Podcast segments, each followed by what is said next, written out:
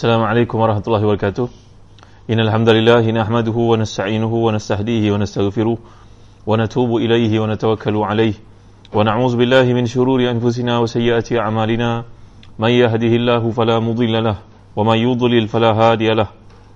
اللهم صل وسلم وبارك على محمد وعلى آل محمد كما صليت وسلمت وباركت على إبراهيم وعلى آل إبراهيم في العالمين إنك حميد مجيد.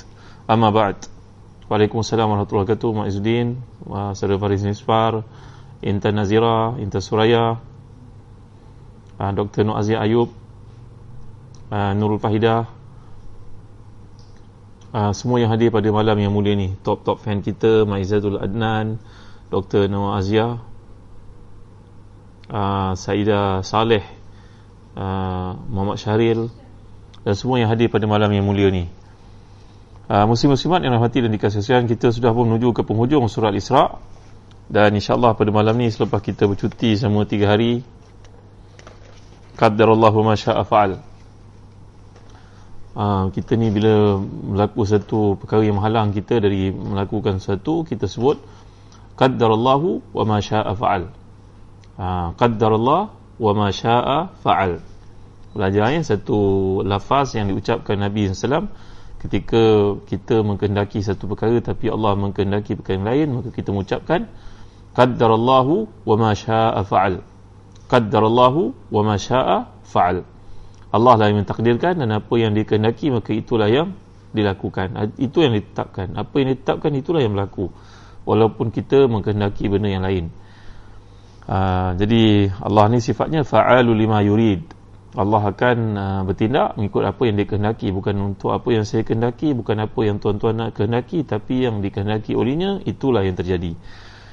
Kita berada pada ayat 110 dan 111 iaitu dua ayat penghabisan dari surah Al-Isra ini.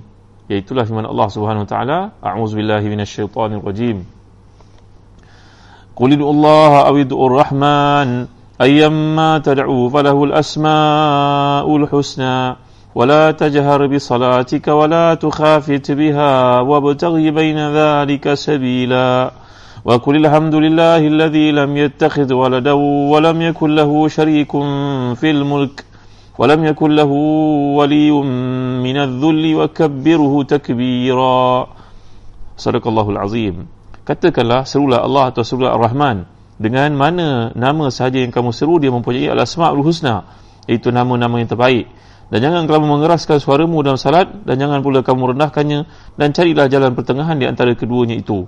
Dan katakanlah segala puji bagi Allah yang tidak memiliki anak dan tidak mempunyai sekutu dalam kerajaannya dan dia bukan pula hina yang memerlukan penolong dan agungkanlah dia dengan pengagungan yang sebenar-benarnya. Muslim-muslimat yang dimulikkan sekalian andai tuan-tuan memiliki tafsir Ibn Kasir sila lihat jilid kelima muka surat 415 jilid kelima muka surat 415 ya jadi Allah berfirman, katakanlah wahai Muhammad kepada orang-orang musyrikin yang mengingkari sifat rahmat bagi Allah dan menolak menamakannya dengan Ar-Rahman, serulah Allah atau serulah Ar-Rahman. Dengan nama yang mana saja kamu seru, dia mempunyai al-asma'ul husna, iaitu di, tiada perbezaan di antara menyebut kalian dengan sebutan Allah ataupun Ar-Rahman, kerana dia memiliki asma'ul husna, al-asma'ul husna. Dan telah diwakilkan oleh Makhul, bahwasanya ada seorang di kalangan kaum musyrik yang mendengar Nabi SAW dalam sujudnya mengucapkan Ya Rahman, Ya Rahim. Maka orang itu beranggapan bahawa baginda menyeru satu zat dengan dua nama lalu Allah menurunkan ayat itu. Ni si musyrik ini bila mendengar Nabi sedang berdoa dalam sujud baginda Ya Allah, Ya Rahman. Maka beliau berkata lihat Muhammad menghalang kita menyembah Tuhan yang banyak yang beraneka, yang ramai. Tapi dia sendiri menyeru lebih daripada satu Tuhan ini tanggapan si musyrik yang menyangkakan bahawa Allah itu berbeza daripada Ar-Rahman. Lalu Allah pun menurunkan ayat ini sebagai menggambarkan kepada kaum muslimin, kepada orang Arab pada masa itu, mana sahaja nama yang kau seru, maka itu merujuk kepada Allah Subhanahu Wa Taala. Kalau kita lihat dalam tafsir Dul Mansur oleh Imam Asyuti sebagai contohnya di sebalik turunnya ayat akhraja ibn abi hatim ibn mardawai an aisyah radhiyallahu anha qalat kana rasulullah sallallahu yajhar bi du'a uh, faja'ala yaqul ya Allah ya Rahman fasami'ahu ahlu Makkah fa aqbalu alaihi fa azdalallahu Allah wa idur Rahman. Dan satu riwayat daripada Ibn Abi Hatim menawai berdawai daripada Ibn Aisyah radhiyallahu anha ummul mukminin Nabi sering berdoa dengan mengucapkan ya Allah ya Rahman. Maka si musyrik yang mendengar Nabi berdoa demikian mengatakan bahawa Nabi menyeru Tuhan lebih dari satu. Jadi apa biasanya Muhammad daripada kita? Kita ada banyak Tuhan, dia pun banyak Tuhan. Mereka menyangkakan bahawa Allah itu beza daripada Ar-Rahman. Jadi dalam hadis ini menunjukkan bahawa Nabi berdoa dengan menyebut perkataan Ya Allah, Ya Rahman Ya Rahim, Ya Malik, Ya Kudus, Ya Razak jadi mana-mana nama yang kita ucapkan itu merujuk kepada nama-nama Allah. Kata Al-Imam Mutawli Syarawi dan tafsirnya, tafsir Syarawi, kalaulah seseorang itu merasa dirinya lemah maka ucaplah selalu ya qawi ya macin contohnya. Kalau kita berada dalam kesempitan rezeki saya pernah ajar pada tuan-tuan doa mengalami uh, himpitan hutang sebelum ini. Allahumma malikal mulk tu'til mulka man tasha wa tanzi'ul mulka man tasha wa tu'izzu man tasha wa tudhillu man tasha bi yadikal khair innaka ala kulli shay'in qadir. Rahmanud dunya wal akhirah wa rahimuhuma. تعطيهما من تشاء وتمنع منهما من تشاء ارحمني رحمة تغنيني بها عن رحمة من سواك Alhamdulillah nampaknya Ustaz Syafiq Murad telah pun menitipkan doa ni untuk kita amalkan semua eh. Ha, jadi dalam konteks doa ini uh, Nabi mengajar kita untuk menyebut perkataan Rahmanud dunia wa rahimuhuma. Para ulama tafsir sebahagiannya seperti Ibn Qayyim berkata para ulama salaf menganggap bahawa Rahman itu merujuk kepada sifat pengasihnya Allah kepada semua makhluk. Tak terkecuali si kafir, si musyrik, si fasik, si munafik sekalipun mendapat nikmat itu ketika berada di dunia. Tapi tiada bahagian untuk mereka di akhirat kerana rahmat khusus untuk orang beriman di akhirat namanya rahim. Rahimnya Allah kepada mereka hanya khusus untuk orang yang beriman. Hanya untuk orang beriman di akhirat nanti selain daripada mereka tidak mendapat kelebihan itu. Rahmat Allah itu di akhirat tiada bagi mereka. Iaitu bagi si musyrik si kafir si fasik ha, si munafik ini tiada bahagian untuk mereka di akhirat melainkan dengan syafaat Nabi sallallahu alaihi wasallam untuk si fasik ataupun si asi contohnya. Orang melakukan maksiat. Dalam riwayat oleh Ibn Abi Hatim lagi seperti disebut oleh Imam Suyuti dan Abdul Mansur daripada Ibn Abbas radhiyallahu anhu qala sallallahu salla Rasulullah SAW di Makkah zata yawmin fada Allah faqala fi du'aihi ya Allah ya Rahman faqala musyrikun unzuru ila hadha as-sabi yanhana an nad'u ilahaini wa huwa yad'u ilahaini fa anzalallahu tabaraka tabaraka wa ta'ala hadhihi al-ayah dalam ayat yang lain dikemukakan oleh Ibn Abi Hatim Ibn Jarir bahawa Nabi SAW berdoa ketika dekat dengan Kaabah di Mekah dan kita telah pelajari bahawa surah Al-Isra' ini merupakan surah yang diturunkan oleh Allah ketika Nabi berada di Mekah sebelum berhijrah ini namanya surah Makiyah maka Nabi berdoa kepada Allah dengan mengucapkan Ya Allah Ya Rahman.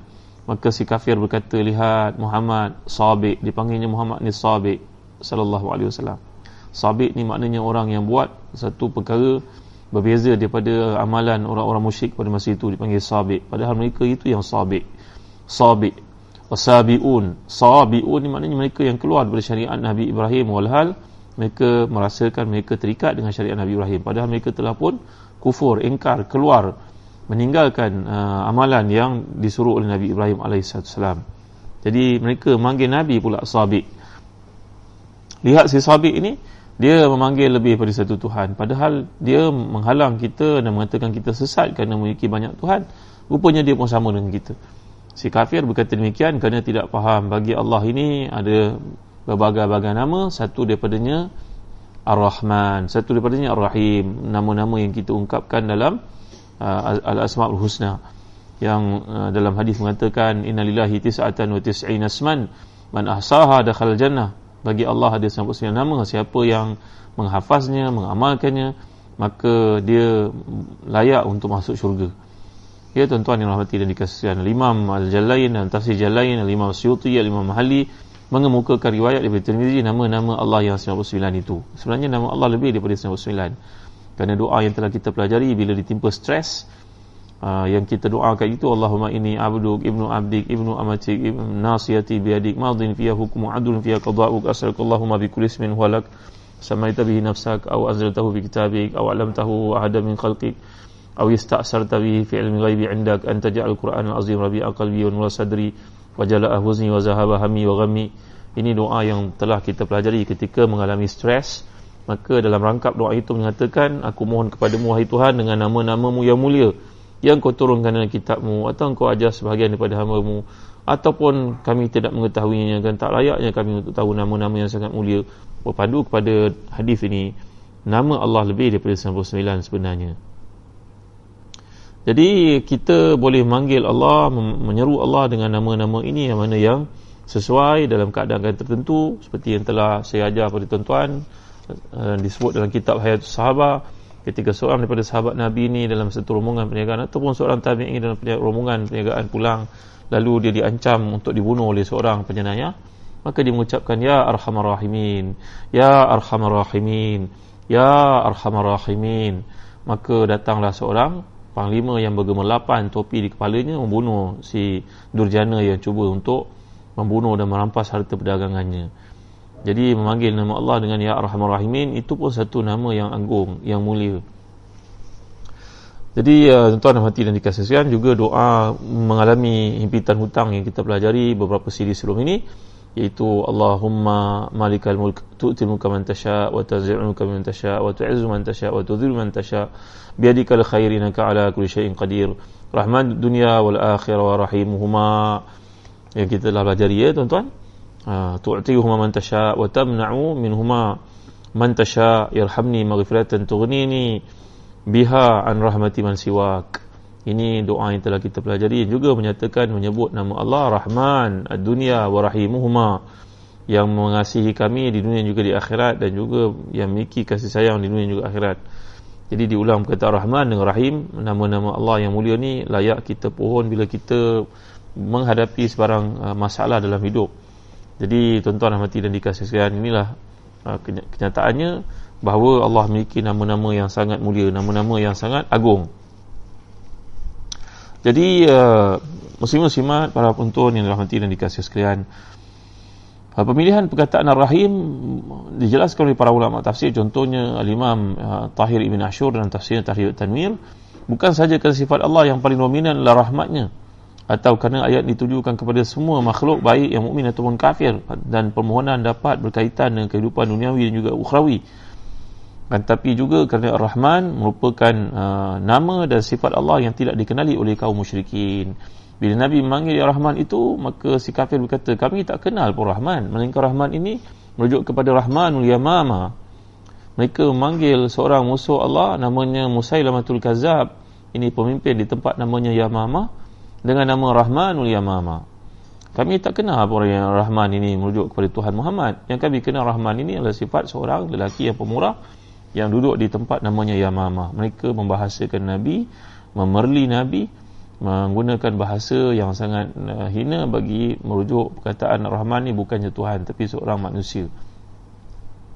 Jadi bila kita lihat perkataan Rahman ini banyak disebut dalam ayat Allah. Surah Al-Mulk sebagai contohnya. Kita jumpa perkataan Ar-Rahman. Ma yumsikuhunna illa Rahman. Tidak memegang burung itu jadi jatuh melainkan Ar-Rahman.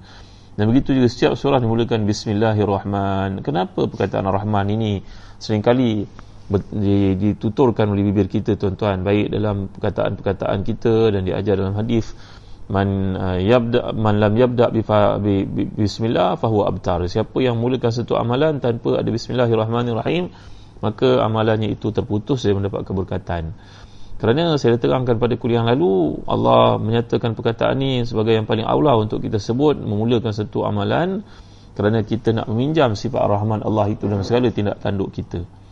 Anda kita seorang pemandu teksi, kita ucap hari kita bismillahirrahmanirrahim. Aku nak memandu teksi dengan baik. Tak mau langgar aturan yang raya, tak mau ambil kesempatan terhadap passenger, nak menghormati orang tua yang minta jalan sebagai contohnya. Aku seorang guru. Lebih-lebih lagi bismillahirrahmanirrahim kena mencorakkan pribadi kita. Allah kesian kau budak ni dia tak faham-faham. Agaknya rumahnya sempit dia tak ada peluang nak belajar kat rumah. Asyik kena marah dengan ibu. Aku mula kerja aku pada hari ini dengan minjam sifat rahman Allah itu bagi mencorakkan anak ni jadi orang cemerlang. Mudah-mudahan sepanjang hidupnya berjaya. Aku dapat pahala tak putus-putus daripada kebaikan yang aku anjurkan dalam pengajaran aku tadi. Doktor Masya Allah doktor lebih-lebih lagi aku nak buat satu rawatan aku dipanggil doktor pakar. Tapi sebenarnya aku bukan pakar sangat cuma aku terlatih dalam bidang ini. Aku nak operate orang ni. Masuk ke uh, bilik bedah ni. Operation punya room.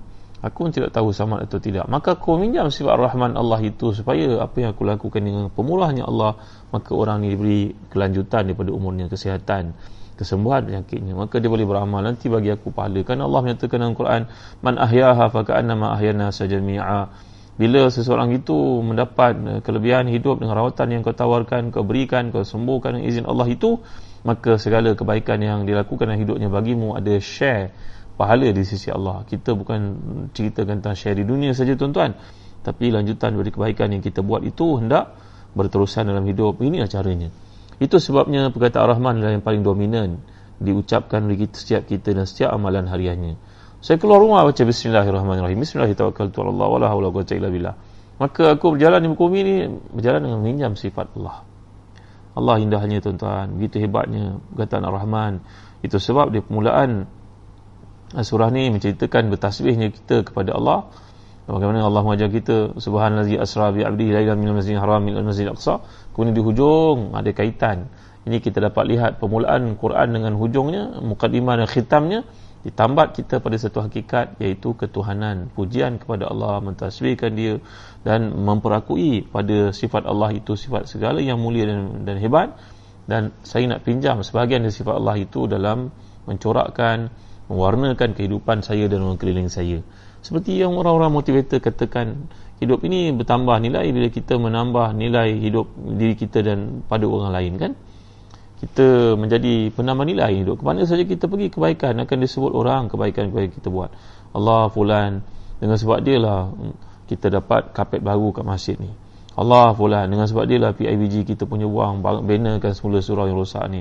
Allah dengan sebab fulan lah hospital ini ada full orang macam fulan ni bukan saja dia doktor yang yang merawat ni hebat tapi akhlaknya.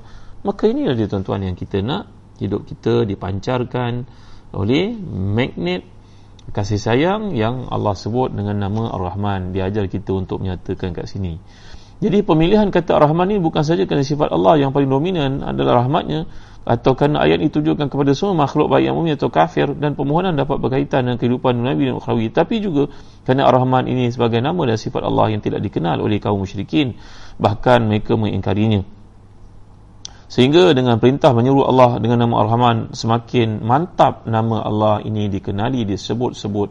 Si kafir yang asalnya tidak mengenali Ar-Rahman itu melainkan pada seorang durjana yang berada di Yamama mengaku sebagai Tuhan itu.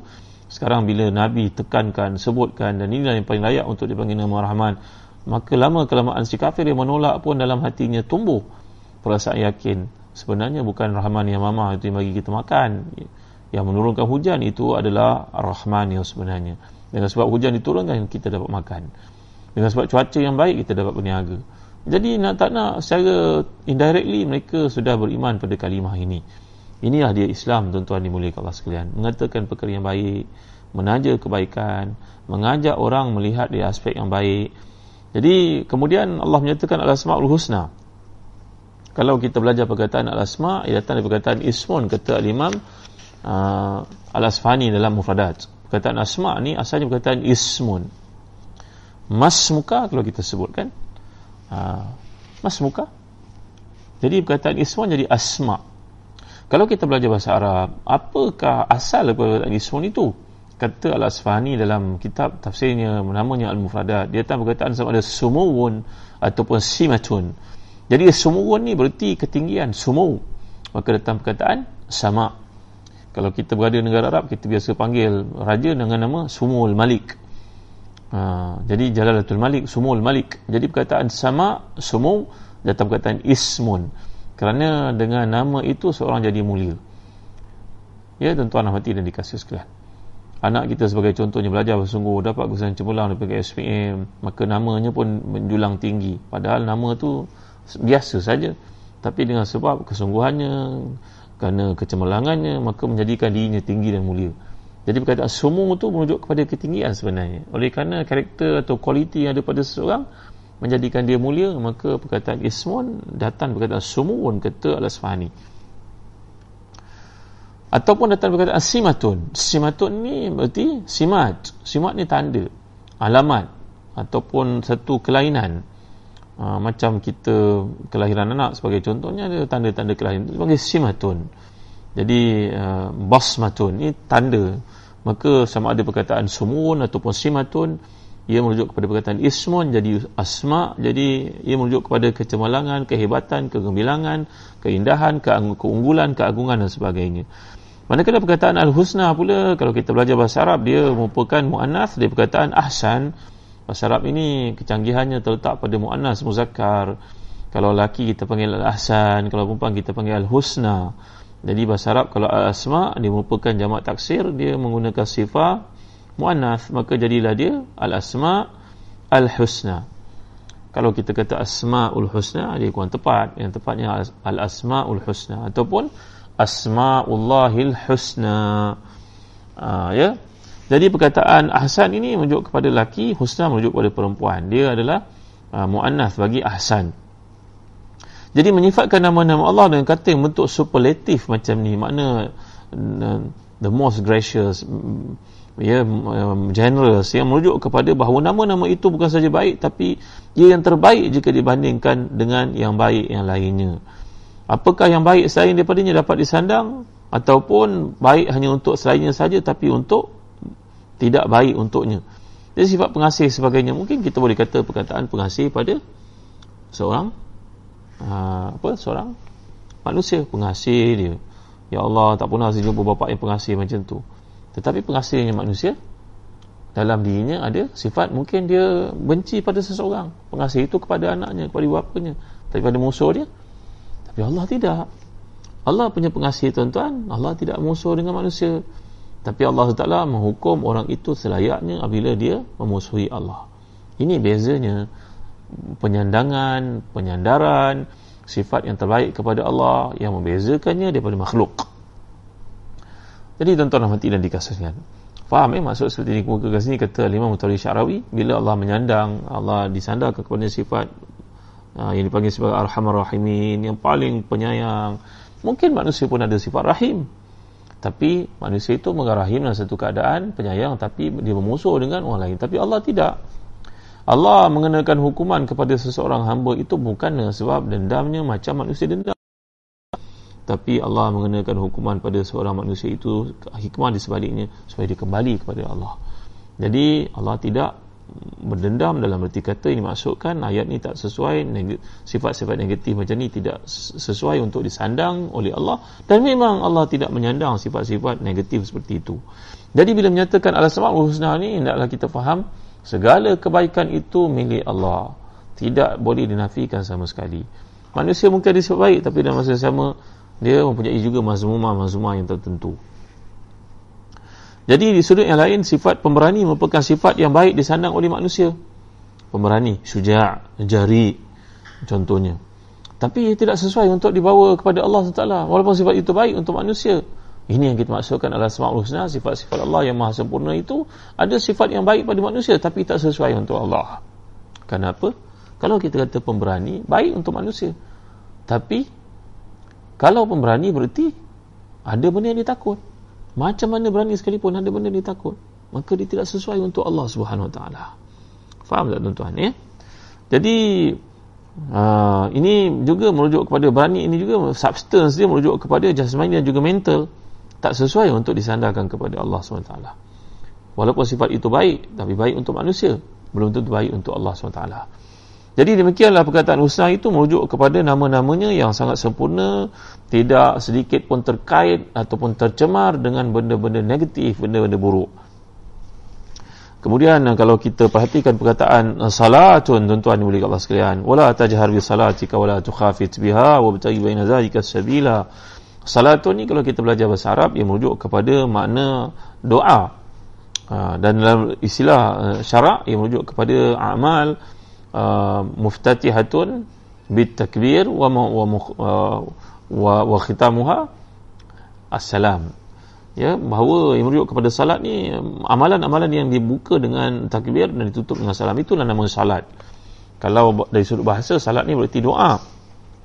Jadi ramai ulama memahami kata itu dalam kedua maksud iaitu sama ada doa ataupun merujuk kepada aktiviti pergerakan ibadah salat kita iaitu zuhur, subuh, asar, maghrib, isyak itu juga salat yang pertama tadi saya nyatakan salat maknanya doa doa jadi banyak ulama memahami kata itu dan dua maksud itu Apalagi ada salat dalam pengertian kedua di atas yang hendaknya dilaksanakan dengan suara yang terdengar dan juga yang tidak dapat didengar kecuali oleh pembacanya. Ada sembahyang jahriyah, ada sembahyang seriyah. Jahriyah contohnya subuh, maghrib, isyak kita baca dengan jahar iaitu baca dengan kuat. Ada baca secara sir iaitu baca dengan perlahan seperti zuhur, asar contohnya. Kalau kita lihat kepada sebab nuzul kata para ulama tafsir contohnya Al-Imam Ibn Jarir Tabari yang tafsirnya begitu juga Al-Imam Qurtubi dalam tafsirnya Begitu juga Imam Asyuti dalam Durul Mansur bahawa latar belakang ayat ini turun berikutan dengan tindakan setengah daripada sahabat Nabi Ridwanullahi alaihim ajma'in iaitu contohnya uh, kalangan sahabat-sahabat Nabi ada yang sembahyang suaranya kuat. Macam siapa? macam Umar Khattab radhiyallahu anhu. Siapa tak kenal Sayyidina Umar? Idza takallama asma' uh, wa idza daraba auja' wa idza masha asra' Sayyidina Umar ni kalau pukul kalau berjalan paling laju. Kalau bercakap paling kuat. Kalau dipukul naaslah kamu. Sayyidina Umar ni kuat orangnya. Kata Imam Zahabi dalam siar Al-Amin Wala Sayyidina Umar ni tinggi orangnya tegap dah adanya bidang ya dia menaiki kuda kakinya hampir-hampir kena ke bumi. Tingginya tinggi Umar balangnya bidang tegap.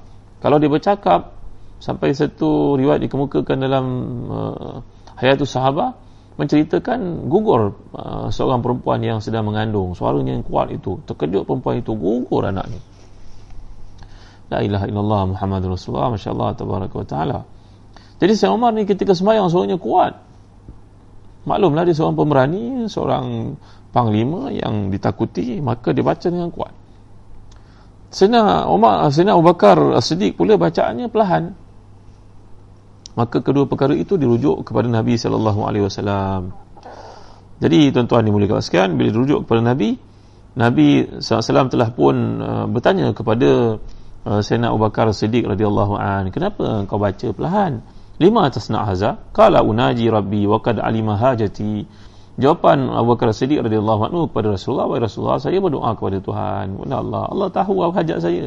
Saya tak perlu baca baca Quran. Allah dah tahu dah. Saya sebut ni macamlah kata Imam Ghazali eh, bukan Sayyidina Abu Bakar kata ya kita berdoa kepada Allah Allah tahu apa yang kita nak kita nyatakan dalam bab doa ni tuan-tuan menarik sekali untuk kita lihat pandangan Imam Ghazali kita jadi seorang ayah kita suka untuk mendengar anak kita mengadu pada kita kan dia cerita tadi dia pergi sekolah dia cerita dia ada kawan baru kita seronok dengar tadi cikgu puji dekat sekolah kita seronok dengar. Ya Allah ya Tuhan. Tuan-tuan Allah tahu apa yang berlaku kat kita tuan-tuan? Wa huwa ma'akum wa huwa ma'akum aina ma kuntum. Allah bersama kita di mana saja kita. Allah tahu. Tapi once bila kita niat kita bercakap kita minta Allah suka dengan suara kita tuan-tuan.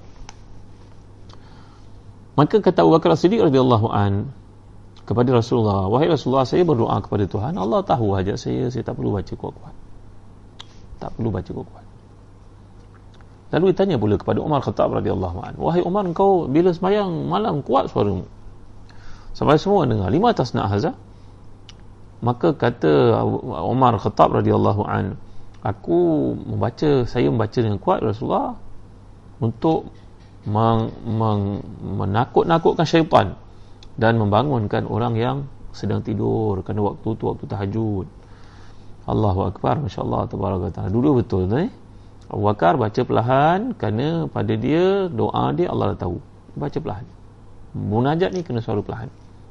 Umar pula berkata aku baca kuat untuk menghentam syaitan dan untuk menakut-nakutkan orang dan mengejut orang bangun. Allah Akbar la ilaha illallah masyaallah tabaraka. Mulianya para sahabat Nabi ridwanullahi alaihim ajma'in tuan ya. Lalu Allah pun menurunkan ayat ini wala tajhar bi salatika wala tukhafit biha wabtaghi baina dhalika sabila. Allah menegur Abu Bakar, Allah menegur Umar Khattab radhiyallahu an. Wahai Abu Bakar, berdoa kepada Allah, tinggikan suara sikit. Jangan pelan sangat. Setakat untuk pendengaranmu. Orang kelilingmu cukup. Wahai Umar, jangan kuat sangat, slow sikit. Wabtaghi baina dhalika sabila. Mintalah kepada Allah dalam bentuk pertengahan. Jangan tinggi sangat mengganggu orang tidur. Kalau Sayyidina Umar yang bersih hatinya ini baca kuat-kuat untuk gerakkan orang tidur, suaranya memang kuat. Para ulama contohnya uh, Syekh Imam Mutawalli Syarawi menegurlah orang Islam. Kalau kita ni ajaki masjid, kita pagi-pagi kita datang ke masjid pukul 5 pagi, 4.30 pagi janganlah buka mikrofon kuat-kuat sampai mengganggu orang yang sedang tidur kerana ada orang sakit ada perempuan yang tak boleh semayang ada anak-anak kecil ada orang tua yang tak boleh tidur sepanjang malam menjelang waktu tu baru dia nak berehat. Maka tuan-tuan berpada-padalah tuan-tuan. Cakap benda ni fitnah nanti orang kata kita tak suka. Memang dalam ayat mengatakan wa batagi baina dzalika sabila. Pertengahan jangan kuat sangat. Setengah ulama moden berpendapat contohnya Imam uh, Wahab Zuhaili mengatakan kalau ia mendapat keridaan restu daripada penduduk kampung maka bolehlah kita buka mikrofon kuat-kuat pagi-pagi subuh tapi kalau tak ada persetujuan JK reflex. Orang-orang kampung yang tak setuju mungkin orang educated mereka tak setuju. Kampung mungkin tak ada masalah tuan-tuan sebab jarak jauh-jauh agaknya. Tapi di bandar mungkin mengganggu orang ada orang bukan Islam dan sebagainya. Ia menterjemahkan imej yang kurang tepat tentang Islam. Ya jadi tuan-tuan dimuliakan Allah sekalian berpandu kepada ayat ini kata Imam Mutawri Syarawi beliau buat pendapat beliau memfatwakan tidak boleh kita ganggu orang sedang tidur waktu subuh Muadailah Nabi ajar kita ada dua kali azan cukuplah. Tak payahlah sampai satu jam buka kaset, buka CD, buka apa. Bacaan Quran kuat-kuat sampai ganggu kan. Ha, beliau menegur sama macam di Mesir. Kalau hari Jumaat tu orang sampai tak boleh nak baca surat kafi yang datang ke masjid. Kerana adanya kari-kari untuk memperdengarkan bacaan masing-masing. Takut riak lah tuan-tuan. Jadi nak baca Quran ni bacalah sendiri. Kita nak pahala bukan nak tunjuk-tunjuk pada orang ha, ya ini teguran mesra. Mudah-mudahan tak ambil hati siapa eh.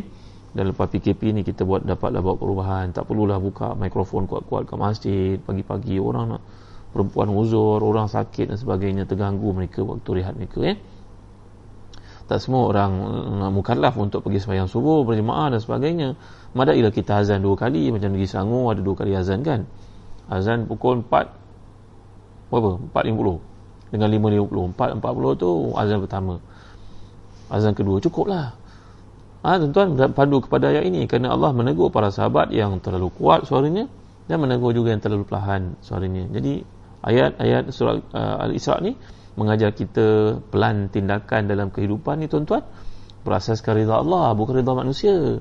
Kita banyak pada ini apa orang kata eh macam mana orang kata eh kita sibuk begitu. Kita tak mau ikut direction yang Allah kemukakan dalam Al-Quran.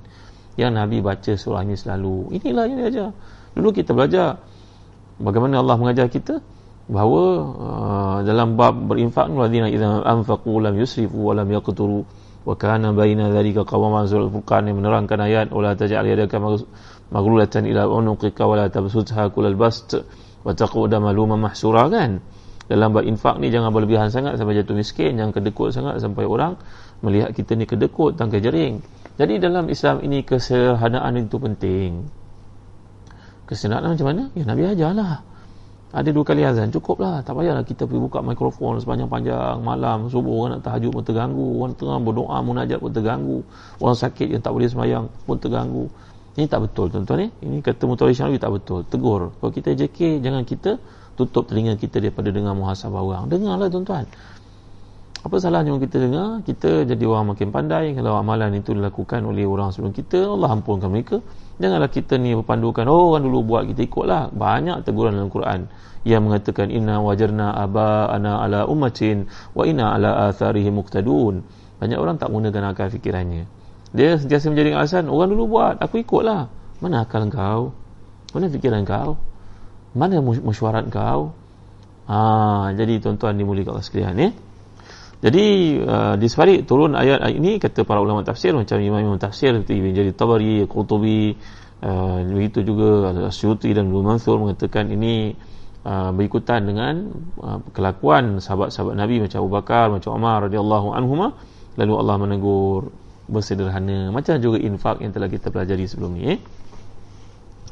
Setengah ayat mengatakan bahawa ayat ini turun berikutan dengan tindakan orang-orang Arab yang baru masuk Islam yang Arab Badui ini yang mereka ini berdoa dengan suara yang kuat mengganggu orang yang sedang beribadah. Iaitulah mereka berdoa Allahumma rzuqna ibilan wa waladan. Orang Arab Badui ini orang Islam dia berdoa ke Masjid Nabawi ini suaranya kuat sangat. Allahumma rzuqna Allahumma rzuqni ibilan wa waladan. Ya Allah beri pada aku harta unta beri aku anak pinak yang ramai. Doa dia kepada Allah SWT. Suaranya kuat sampai mengganggu orang lain yang sedang beribadah lalu Allah turunkan ayat ini. Jadi latar belakang ayat ini berikutan dengan tindakan sebahagian daripada para sahabat. Sama ada Abu Bakar, Umar ataupun Arabi ini. Yang pentingnya ia teguran mesra daripada Allah menganjurkan kepada kita dalam berdoa bersederhana. Jangan terlalu kuat jangan terlalu perlahan. Biar kita dapat menghayati apa yang kita doakan. Kalau kita kat rumah kita menangis pada waktu tahajud itu anak isteri kita dengar menjemput mereka menarik mereka untuk turut menyertai kita saat-saat indah dengan Allah itu. Itu bagus ya jadi jangan sampai terdengar sampai jiran-jiran tangga kat luar takut-takut timur riak. Riak nanti di akhirat kita akan ditanya oleh Allah dan akibatnya wa qadimna ila ma amilu min amalin faja'alnahu haba'an mansura. Mereka datang kepada Allah membawa amalan yang banyak rupa-rupanya tak nilai oleh Allah lantaran diserang penyakit riak. Kita tidak mahu sedemikian tuan-tuan ya. Baik kemudian uh, dalam hadis riwayat Ibn Abi Shaybah di hujung ayat berkaitan dengan semayang ini bersederhana maka dibawakan riwayat daripada Abi Kilabah yang berkata khairul umuri awsatuha. Sebaik-baik perkara adalah yang pertengahan. Ha, seperti dalam doa tadi jangan terlalu kuat mengganggu orang yang terlalu perlahan sampai tak ada penghayatan tengah-tengah.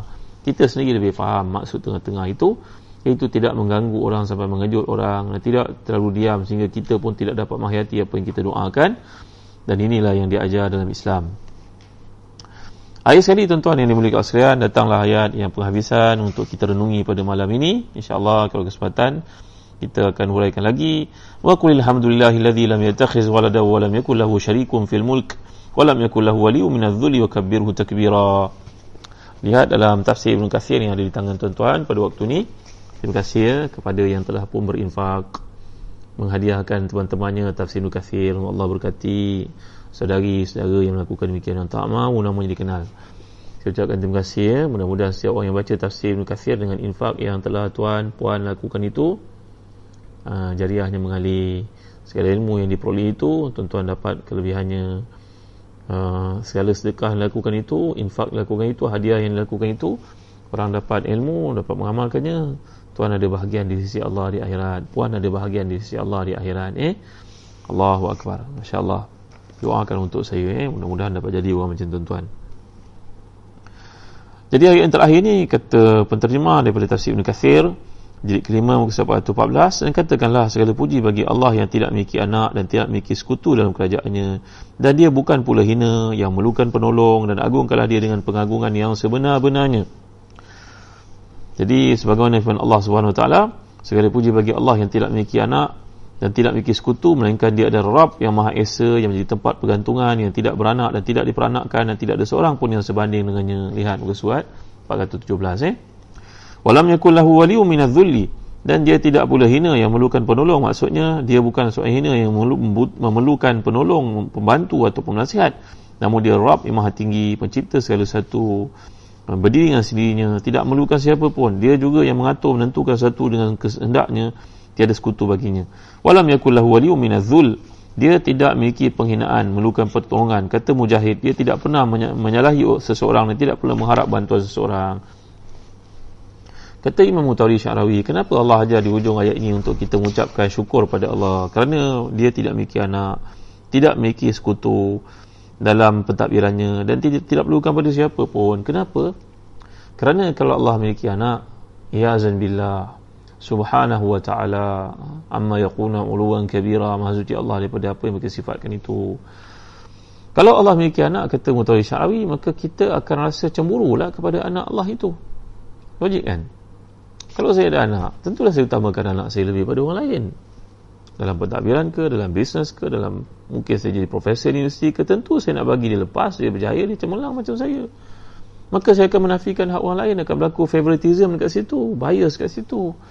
Maka bila Allah menyifatkan dia tidak memiliki anak, engkau kena bersyukur pada Allah kerana Allah uh, memberi pada engkau treatment yang sama asalkan kau bertakwa kepada Allah kau akan ditinggikan dudukmu walaupun kau berkulit hitam walaupun kau ni bukan orang bangsawan walaupun kau ni tidak berpangkat walaupun kau ni bukan orang kaya semua itu tidak dipandang oleh Allah engkau memiliki laluan yang sama untuk berjaya seperti orang-orang salih yang lain.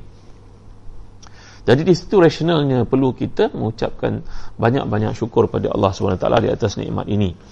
Jadi tuan-tuan dan hati dan dikasih sekalian kalau kita lihat ya dalam konteks saya ini Uh, perintah untuk memuji dan menyucikan Allah Subhanahu Wa Taala uh, setelah sebelumnya ada perintah untuk berdoa dengan nama, menyebut nama Allah dan juga menyebut nama Ar-Rahman atau nama-nama indah yang lain dimiliki olehnya Jadi bertujuan mengingatkan kaum musyrikin dan penyembah berhala bahawa nama-nama mereka seru selain bertuhan-tuhan adalah sekadar nama tanpa ada makna dan substance. Jadi nama-nama itu adalah mereka nilai sebagai nama-nama Tuhan tapi sekali-kali tidak memiliki apa pun kemampuan. Sedangkan nama Ar-Rahman, Ar-Rahim yang kita rujuk kepada Allah ni terbukti depan kita macam-macam anugerah pulangan yang kita terima. Kita minta anak dapat anak, minta isteri dapat isteri, minta kekayaan dapat kekayaan. Kalau tak bagi pun dia bagi dalam bentuk yang lain yang telah saya terangkan begitu banyak sekali. Jadi menyebut nama-nama Allah ini mendatangkan ketenangan, kebahagiaan, kedamaian pada hati. Jadi nama-nama si kafir yang mereka seru itu walaupun merujuk pada nama-nama Tuhan mereka, Tuhan baik, Tuhan jahat, Tuhan api, Tuhan macam-macam Tuhan, tapi tak memiliki apa pun kebaikan. Tapi bila disebut Ar-Rahman, Ar-Rahim, semuanya lafaz yang penuh dengan erti dan tertuju direct kepada Allah SWT. Kerana itu puji dan esakanlah dia yang tidak memiliki anak, dan tidak memiliki sekutu dalam pemerintahannya dan dia bukan hina memerlukan penolong dari kalangan orang lain. Kadang-kadang kita dengar kan tuan-tuan. Manusia itu hebat. Pangkatnya tinggi kerukannya mulia. Dia orang penting ketua. Tiba-tiba terjadi satu padanya. Mungkin tamat kontrak kalau cikgu tamat kontrak dia muliakan oleh anak-anak muridnya anak murid adakan event ada happening pada hari terakhir dia bekerja kereta mereka dihias, ditolak, diapit di kiri kanan jalan. Mulianya kerja cikgu kan tuan-tuan? Tapi kalau kerja yang lain tuan-tuan rasa ada ke penghormatan seperti itu? Kadang-kadang kita dengar kan orang tu tamatkan jawatan, kontrak dia habis, dihalau. Allahu Akbar. Nak sebut pun tak teramak lah tuan-tuan. Moga Allah selamatkan kita seperti budaya dunia ya. Maka dia suruh keluar daripada mahligai, istana, tempat dia tinggal itu macam dia tak ada jasa langsung. Habis kontraknya ini dalam masa 24 jam dia minta keluar. Keluar segala-galanya. Lalu tiada lagi penghormatan untuknya. Orang pandang dia pun tidak. Tuan-tuan nampak tak? Allahu Akbar. Ni yang kita belajar dalam doa memohon kepada Allah uh, supaya dibereskan hutang kita yang kita doa tadi. Allahumma malikal mulk tu'til mulka man tasha wa tanzi'ul mulka mimman tasha wa tu'izzu man tasha wa tudhillu man tasha. Ya Allah engkau memiliki kerajaan yang hebat engkau beri kerajaan kepada siapa engkau kehendaki engkau mencabut kerajaan daripada siapa yang kau kendaki engkau muliakan siapa yang kau kendaki engkau menghina siapa yang kau kendaki biadikal khair di tangan kau segala kebaikan. Wa anta ala kulli syai'in qadir. Tuan engkau maha berkuasa atas segala sesuatu jadi bila merujuk pada hujung ayat ini Allah menyatakan dia tidak hina. Tak seperti sebagai manusia yang satu masa mulia bila hilang jawatan dia pandang hina sehina-hina. Soalnya tak ada kebaikan langsung untuk ini kita kena berhati-hati tuan-tuan ya terhadap tiga type manusia. Type pertama orang kaya jatuh miskin. Hargailah dia walaupun dia jatuh miskin kerana ada kebaikan dia buat waktu dia kaya. Pemimpin waktu dia jatuh tersembam ke bumi. Walaupun kita melihat keburukannya tapi jangan nafikan ada kebaikan yang dia buat orang sihat tiba-tiba jatuh sakit. Ada kebaikan di waktu dia sihat. Ya, kadang-kadang kita ziarah orang tua pada hari raya kita dengar dia bercerita kita pun jadi bosan. Apalah dia cerita Jepun makan ubi kayu. Tapi dengarlah tuan-tuan hargailah dia. Tak lama pun paling lama pun 2-3 jam dengar. Maka maksud ayat ini kalau kita faham secara uh, reverse ni tuan-tuan maka Allah tidak pernah hina Allah tak perlu pada siapa pun untuk membantu dia Kau masuk Islam pemain bola sepak tu masuk Islam menambah tak pada kerajaan Allah tuan-tuan cuba tuan-tuan jawab pada saya Ya ahli politik itu masuk Islam Ya raja itu pergi sembahyang Jumaat Ya orang perempuan itu pakai tudung Ya orang itu berhijrah ada tak kebaikan apa pada Allah tuan-tuan? Cuba tuan-tuan jawab saya tanya ni tuan-tuan. Apa perlunya kita cerita orang itu? Memang sifat itu bertakbir dekat padang sujud. Memanglah dia baik. Mudah-mudahan Allah terima dia. Tapi tidak memberi apa-apa kesan kepada Allah. Tidak memberi apa-apa kesan kepada Islam. Islam tidak perlukan sama sekali benda itu semua. Apa kita perlukan ke kepada seorang artis pemain bola sepak yang hidupnya dengan bagai-bagai kemaksiatan dia buat. Itu ke kita nak jadikan sebagai uswah, kudua? Tak, kita tak perlukan tuan-tuan. Ingat ya, jangan kita jadikan orang seperti itu sebagai kiblat dalam kehidupan kita untuk menjadi bukti keindahan Islam, kebaikan Islam, bertambah Islam dengan orang tak tak tak beri apa-apa kepada Allah. Tak beri apa-apa kebaikan kepada orang lain. Ia beri kebaikan Allah SWT. Imanilah tuan-tuan, yakinilah perkara ini yang Allah nyatakan di hujung. Allah tak perlu pada siapa. Engkau yang perlu kepada Allah. Maka janganlah kita menyebut-nyebut untuk masukkan ni fulan berhijrah boleh jadi contoh eh fulan tak Rasulullah contoh tak perlu kita jadikan siapa pun contoh saya ke siapa ke bukan contoh contoh Rasulullah dan para sahabat dan orang-orang saleh yang telah meninggal dunia tak perlulah kita merujuk kepada tokoh itu tokoh, tokoh ini walau macam mana sekalipun kehebatannya pangkatnya kedudukannya keturunannya tak tak tak. Kita adalah Rasulullah contoh kita. Sallallahu alaihi wasallam. Jadi di hujung ayat ini Allah mengajar kita wa kabbirhu takbira. Dan agungkanlah dia kerana di sini mencakupi segala pengagungan dengan hati, lidah dan juga perbuatan. Kalau setakat bercakap dengan hati, ta'sillaha wa taz'umu ta'atahu la amruka hadha fil qiyas shani'u in kana hubuka sa sahihan la ta'atahu innal muhibba liman yuhibbu muti'u tawa'u dalam kata-kata penyair kamu berkata kamu taat kepada Allah tapi kelakuanmu tak sekali-kali menunjuk kau taat kepada Allah. Apa gunanya? Kalau setakat kamu memperakui bahawa Allah itu berkuasa, Allah itu Tuhan kamu, tapi kelakuan kamu ibarat contoh yang kita telah bincangkan dengan syaitan contohnya. Iman syaitan itu hebat kepada Tuhannya, tapi dia tidak mentaati dan kata perbuatannya. Maka tak lengkap syarat takbir kepada Allah mengagungkan Allah itu. Jadi wa kullu hamdulillah ni katakan syukur pada Allah dan bertakbir kepadanya merangkumi tiga perkara iaitu hati tak ada keraguan padanya, lidah dengan ucapan dan pelakuan seharian mesti menjurus kepada perkara-perkara yang kita imani itu. Jadi sebagai ulama pendapat bahawa kandungan makna itu adalah jika dimaksudkan dengannya sifat Allah, keagungan dan kekuasaan. Imam Ghazali memahaminya dalam arti kata kesempurnaan zat yang juga bererti kesempurnaan wujudnya sedang kesempurnaan wujud ditanda oleh dua hal iaitu keabadian dan sumber wujud. Ini kata-kata penuh falsafah tuan-tuan ya. Jadi Allah kekal abadi.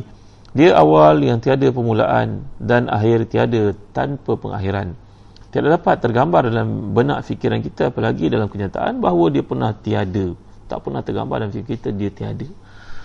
Dan satu ketika akan tiada itu tak termasuk dalam akal fikiran kita. Tak boleh terima hakikat itu bahawa dia akan tiada ataupun dia pernah tiada itu tak boleh terima oleh akal kita. Kalau dia tiada maka bagaimanakah uh, berlakunya dunia ini dengan pusingannya, ketapan waktunya semuanya perfect accurate Sayyidina Musa AS dalam riwayat daripada uh, Ibn Rajab Al-Hambali dalam kitab Jami' Al-Ulum Al-Hikam bercerita Nabi Musa AS pernah terfikir Allah bagaimana Allah ni tidak tidur? Lah tak khuzu sinatu wala naum. Allah tidak pernah mengantuk Allah tidak pernah terlelap.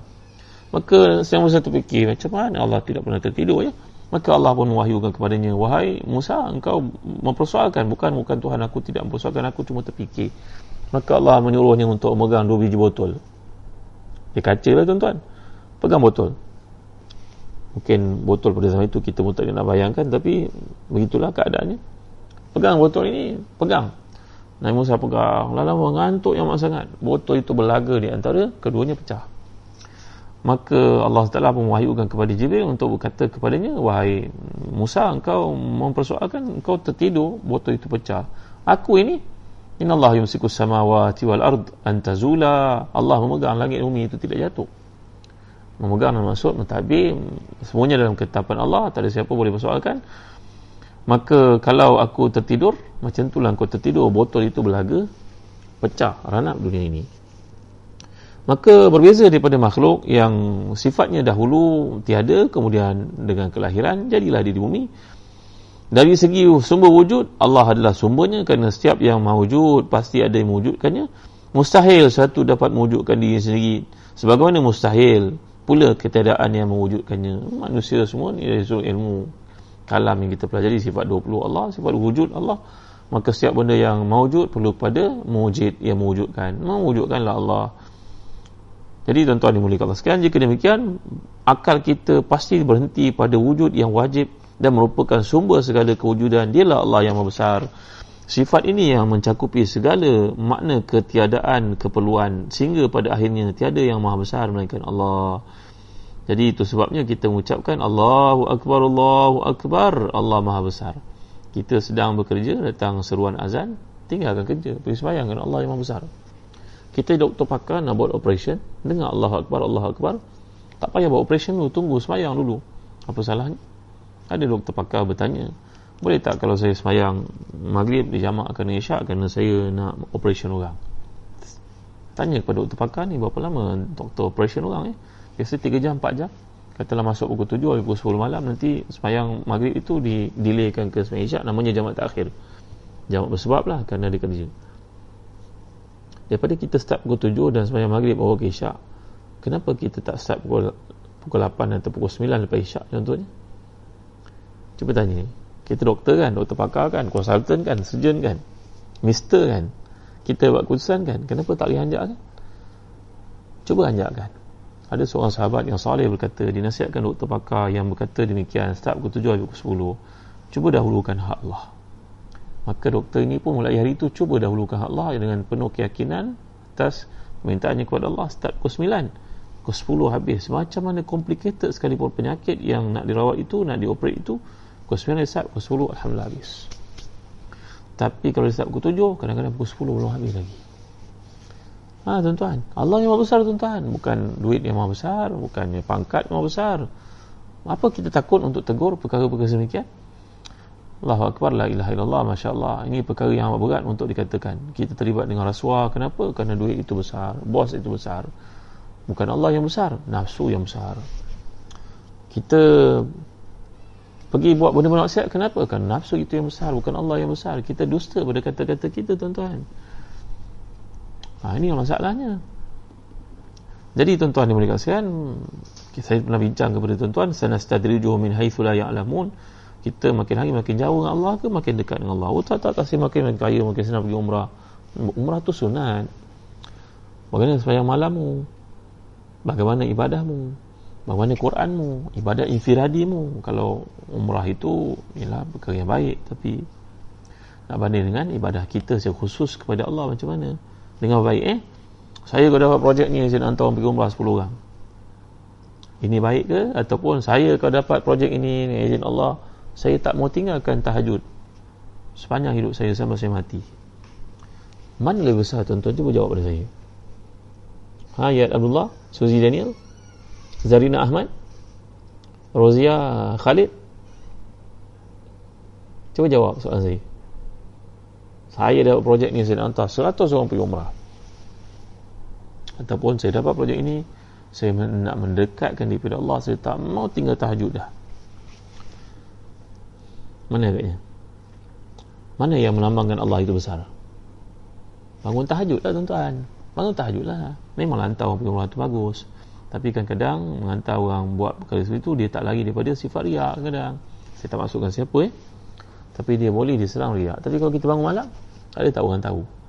Maka mentakbirkan Allah itu mentazimkan Allah itu mentahmidkan Allah itu mentanzihkan Allah itu mentasbihkan Allah itu lahir daripada perhubungan dalaman.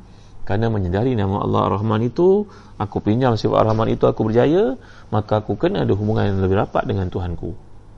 Ini maksud ayat ni tuan-tuan Allahu Akbar Masya Allah Tabaraka wa Ta'ala. Jadi kita dapat lihat pertemuan muara sungai yang hebat ini sungai ketakwaan sungai memahami ayat Allah ni daripada awalnya hingga akhirnya bertemu di satu muara. Apakah muara itu tuan-tuan? Demikianlah ayat terakhir surah ini bertemu dengan awalnya. Muaranya sama. Awalnya menyucikan Allah dan uh, menanggalkan sifat-sifat celaan dan juga sifat yang kekurangan daripadanya dan uh, menggambarkan kesempurnaan sifat Allah yang lahir daripada hati yang bersih keyakinan yang mantap kepada Allah itu Penyucian dan pujian adalah dua perkara yang selalu digandingkan. Penyucian di awal, pujian di akhir. Dia digandingkan untuk melambangkan kepasrahan sifat mabudia perhambaan kita kepada Tuhan. Itu sebabnya Allah mengajar sucikan Allah dulu kemudian barulah puji. Sucikan Allah ni namanya takhliyatun, takhliyatun. Mana kita buang, kita tanggal, kita remove. Kemudian datang tahliyatun, Tahliyah maknanya menghiaskan, memuji, menyebut yang baik-baik. Jadi demikian juga dalam surah ini mendahulukan penyucian Allah dan kemudian di akhirnya memuji dan sekaligus mengagungkannya. Dan di situlah berlaku tuan-tuan namanya takhliyatun tahliyatun tarqiyatun. Ha, eh? Takhliyatun maknanya membersihkan, membuang. Kemudian datang tahliyatun, datang memuji, kemudian datang tarqiyatun. Dengan itulah hubungan kita makin baik dengan Allah. Ya Allah indahnya surah Al-Isra ni. Itu sebab Nabi kita SAW sentiasa mengamalkan setiap malam. Ayo tuan-tuan. Mulai malam ni kita berazam sama untuk baca surah ni setiap malam. Padanya pujian Allah padanya ilmu padanya Al-Quran padanya hubungan kemanusiaan padanya menaik tarafkan diri kita menjadi orang lebih baik daripada sebelumnya sekian tuan-tuan dari saya pada malam ni. Mudah-mudahan yang baik itu semuanya daripada Allah. Tuan-tuan boleh bagi cadangan untuk kita mulakan surah yang lain dalam uh, kuliah kita selepas ni. Ampun maaf atas segala kekurangan eh, segala kelemahan. Ustaz Syafiq Murad satu lagi perkataan takhliyatun tahliyatun tarqiyatun. Tarqiyatun eh maknanya meninggikan diri kita. Kita dah menyucikan Allah dengan segala kelemahan. Kita memuji Allah dengan segala keagungan kemudian kita mengharapkan dengan itu Allah meninggikan darjat kita. Ha, eh? Ustaz Syafiq dah masuk ke perkataan tarqiyatun baik terima kasih tuan-tuan yang mulia mudah-mudahan Allah memberkati kita pada malam ni. Kongsi-kongsilah sharekanlah video ni ke seramai orang Islam yang ada keliling kita. Mudah-mudahan mereka dapat memahami surah yang istimewa ni dan menjadikannya teras dalam kehidupan kita seharian. Itu sebab uh, Sayyidina Umar Khattab radhiyallahu anhu ketika membaca ayat ini melihat jambatan perhubungan manusia dengan Tuhan untuk menaungi semua negara umat Islam senang mereka nak beribadah kepada Allah. Datang perintah Sayyidina Umar untuk membuka Baitul Maqdis. Salahuddin Ayyubi membaca surah ni berapa kali sampai berjaya membuka Baitul Maqdis tuan-tuan. Muhammad Al-Fatih membaca surah ni berapa ratus kali sehingga Allah memberikan kepadanya pembukaan yang hebat. Yang Nabi menyatakan la tuftahan al-Qustantiniyah maka pada hari ini walaupun kita tak boleh buka bandar-bandar yang ada keliling kita kita buka hati kita untuk makin dekat dengan Allah kita buka peribadi kita menjadi bapa yang lebih penyayang isteri yang lebih bertakwa kepada Allah. Pemimpin yang lebih berhati budi kepada manusia menjaga hubungan dengan Allah. Inilah dia pembukaan yang agung tuan-tuan yang berkata mudah-mudahan segala yang baik itu semuanya daripada Allah kelemahan milik manusia. Uh, mudah-mudahan uh, Allah beri kepada kita jodoh untuk pertemuan membaca surah-surah yang hebat seperti ini. Dan Quran semuanya hebat-hebat belaka. Dan kita dapat memahami jalinan hubungan dengan Allah ni bermula dengan kesungguhan diri kita sendiri sebenarnya. Eh? Jadi setakat itu saja dulu mudah-mudahan tuan-tuan yang akan menyekolahkan anak mulai minggu depan mudah-mudahan hari-hari terakhir kita dapat isi anak kita dengan sebaik mungkin eh? Ambillah handphone mereka setiap malam menjelang jam 10 11 seperti ini supaya jangan biarkan mereka lalai. Dibuai mimpi dengan filem-filem yang bukan-bukan tuan-tuan. Ini ada macam-macam flicks tuan-tuan eh? Ha, macam-macam tak ada siapa boleh tahan kita daripada melihat maksiat. Ha, kita pun tidak tahu apa yang anak kita tengok waktu malam. Maka bapa yang bertakwa ni pesan pada anak-anak mari bagi handphone malam. Ayah tak tahu apa yang kau buat waktu malam. Ayah bertanggungjawab untuk mengadakan unify kat rumah dengan tujuan untuk macam-macam perkara. Tapi ayah tak tahu apa yang kau buat waktu malam. Ha, eh? jadi besok kalau kau tengok pun maksiat dia akan mengheret kau untuk terus, terus buat maksiat. Kerana maksiat ini amat menyeronokkan hati itu jadi hitam nanti payah nak semayang payah nak baca Quran payah nak berzikir payah nak mengamalkan Islam. Maka ni tanggungjawab kita kepada anak-anak tuan-tuan eh? kerana Allah menegur orang beriman dalam ayat pada surah. Al-Isra yang kita baca ni wa minal laili fatahajjad bihi nafilatan laka asa yab'athaka rabbuka maqaman mahmuda dan kita telah belajar bagaimana boleh bangun malam. Amalan nabi doa-doa yang tentu satu perkaranya hindari maksiat. Maka Allah akan bangunkan kita pada waktu yang indah itu belajar tuan-tuan buatlah sekarang bila kita nak buat kalau tidak sekarang ha, eh? jadi jadilah bapa yang terbaik jadilah anak yang terbaik semuanya anjuran ini adalah surah Isra yang telah kita bincangkan 25 perkara saya telah sebutkan kepada tuan-tuan dalam surah Isra ni kan kerukunan hidup, ketamadunan, peradaban semuanya mula di situ. Jadi tuan-tuan yang boleh sekian uh, bagi tuan-tuan yang merupakan cikgu, ibu bapa, saya menyerulah tuan-tuan sokonglah apa yang sedang kami lakukan di Telaga Biru untuk menghasilkan buku-buku terbaik untuk anak-anak kita. Supaya anak-anak kita ni sentiasa mendapat panduan bimbingan anak-anak orang lain saya ini umat Islam. Kita musim PKP mungkin berehat, mereka buat berbagai aktiviti mereka buat untuk menambah ilmu. Anak-anak kita ada tak tuan-tuan? Mudah-mudahan ada tuan-tuan ya kami di Telaga Biru kami cuba bantu tuan-tuan untuk pembuatan bahan-bahan berkualiti mengikut disiplin pelajaran dari 1 sampai darjah 6 tingkatan 1 sampai tingkatan 5 buku-buku uh, merentas kurikulum ini matematik, sains, geografi, sejarah, bahasa Melayu, bahasa Inggeris, uh, agama, bahasa Arab semua ada. Alhamdulillah. Maka tuan-tuan boleh uh, rujuk kepada uh, nama pegawai-pegawai Telaga Biru yang ada dalam link Facebook ini. Ya Puan Intan ada Farid Mizan ada Faizal ada uh, siapa lagi? Ridwan Zainul ada. Ramai pegawai-pegawai yang sedia untuk membantu tuan-tuan. Ada tuan-tuan ada buku-buku nak terbitkan bersama kami pun kami sangat malu-alukan anda tuan-tuan nak buat library kat rumah kami boleh bagi nasihat. Anda tuan-tuan nak buat library kat masjid kami boleh bagi cadangan list buku-buku yang perlu ada di library di kutub khana kita di masjid supaya membentuk anak-anak mencorak masyarakat yang cinta kepada ilmu eh. Jadi kami sudi untuk bersama dengan tuan-tuan. Dan anda tuan-tuan nak melakukan korban akikah masih lagi terbuka untuk kami usahakan bantu tuan-tuan di Syria, di Mekah dan juga di Afrika walaupun Mekah ini negara yang kaya raya yang kita nampak tapi ramai orang susah kat sana di kalangan orang-orang Melayu yang berhijrah ke sana. Mereka tak ada kerja. Terutamanya musim PKP sekarang ni. Kita cuba bantu mereka untuk ada makanan sediakan untuk mereka binatang kurban akikah. insyaAllah mudah-mudahan pahala untuk tuan-tuan itu berjalan berlipat ganda di Mekah terutamanya. Contohnya tuan ya di Syria pun tak kurang juga kerana mereka landa peperangan. Maka bantuan tuan-tuan itu sangat diperlukan InsyaAllah dengan sokongan tuan-tuan ni kami dapat membantu mereka kami menyampaikan kepada mereka. InsyaAllah setakat itu saja dulu yang baik semuanya kepada Allah. Terima kasih kepada Zahazan Travel Umrah Zahazan kerana penajaan uh, kuliah kita pada malam ini. Nampaknya Ustaz Syafiq Murad cadangan surah An-Naml surah semut eh?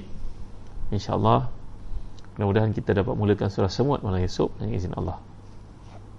Jadi panjang-panjangkanlah video ni share lah kepada seramai umat Islam yang ada seramai kita mudah-mudahan mereka dapat berkenalan dengan Quran tiada nikmat lebih besar daripada memahami kalam Allah sekian saja tuan-tuan eh Wallahu a'lam sallallahu ala sayyidina Muhammad wa ala alihi washabihi wa sallam alhamdulillah rabbil alamin Allahumma salli wa sallim wa barik ala Muhammad wa ala ali Muhammad kama sallaita wa sallamta wa barakta ala Ibrahim wa ala ali Ibrahim fil alamin innaka Hamidum Majid اللهم آت نفوسنا تقواها وزكها أنت خير من زكاها أنت وليها ومولاها برحمتك يا أرحم الراحمين اللهم حبب إلينا الإيمان وزينه في قلوبنا وكرهنا الكفر والفسوق والعصيان وجعلنا من الراشدين اللهم اكفنا بحلالك عن حرامك وأغننا بفضلك عمن سواك اللهم إنا نسألك الهدى والتقى والعفاف والغنى ربنا لا تدع لنا في مقامنا هذا ذنبا إلا غفرته ولا مريضا إلا شفيته ولا هما إلا فرجته ولا عيبا إلا سترته ولا مسافرا إلا سلمته ولا عيبا إلا سترته ولا مظلوما إلا نصرته ولا ظالما إلا أخذت بيده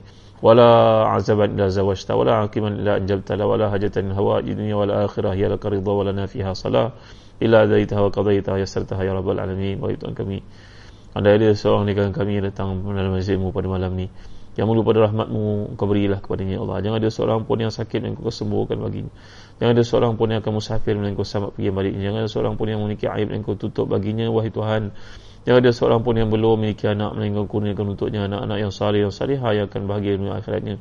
Jangan ada seorang pun yang belum berkahwin melainkan kurniakan untuknya pasangan yang salih atau salihah akan bahagia dunia akhiratnya ya Allah. Jangan ada seorang pun yang zalim melainkan engkau bantu dia meninggalkan kezalimannya. Jangan ada seorang pun yang dizalimi melainkan engkau selamatkan dia daripada kezaliman orang lain terhadapnya wahai Tuhan. Mohon kau maha pengasih, maha penyayangan dan kau beri kepada setiap kami segala hajatnya tak akan mengurangkan sedikit pun daripada pemikiranmu maha luas ya Allah.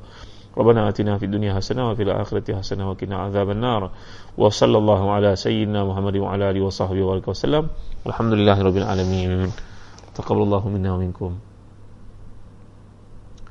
Terima kasih tuan-tuan. Mudah dapat bertemu lagi pada malam esok waktu yang sama. Sekian. Assalamualaikum warahmatullahi wabarakatuh.